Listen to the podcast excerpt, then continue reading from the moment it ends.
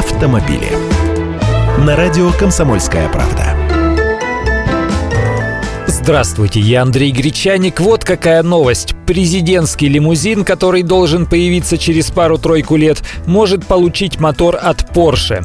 Даже американские автомобильные сайты растиражировали информацию о том, что немецкая Porsche Engineering выбрана разработчиком 12-цилиндрового 800-сильного мотора объемом 6 литров для проекта «Кортеж».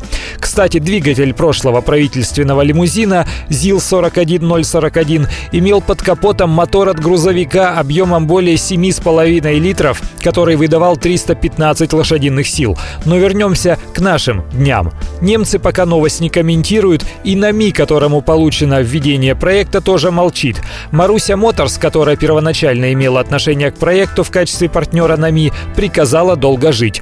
Но Рунет упорно пишет, что производитель спорткаров победил в тендере, в котором принимали участие такие именитые моторостроители, как австрийская АВЛ, британский Рикардо и немецкий FEV. Кстати, это не нонсенс и не редкость. Разработкой и доводкой силовых агрегатов для разных марок нередко занимаются сторонние компании. Та же Рикардо делает сейчас турбомотор для АвтоВАЗа, а инженеры Porsche в свое время занимались доработкой ВАЗовской восьмерки.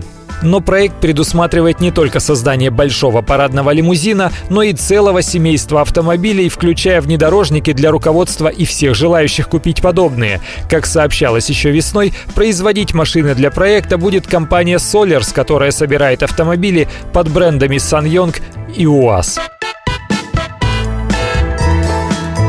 Автомобили.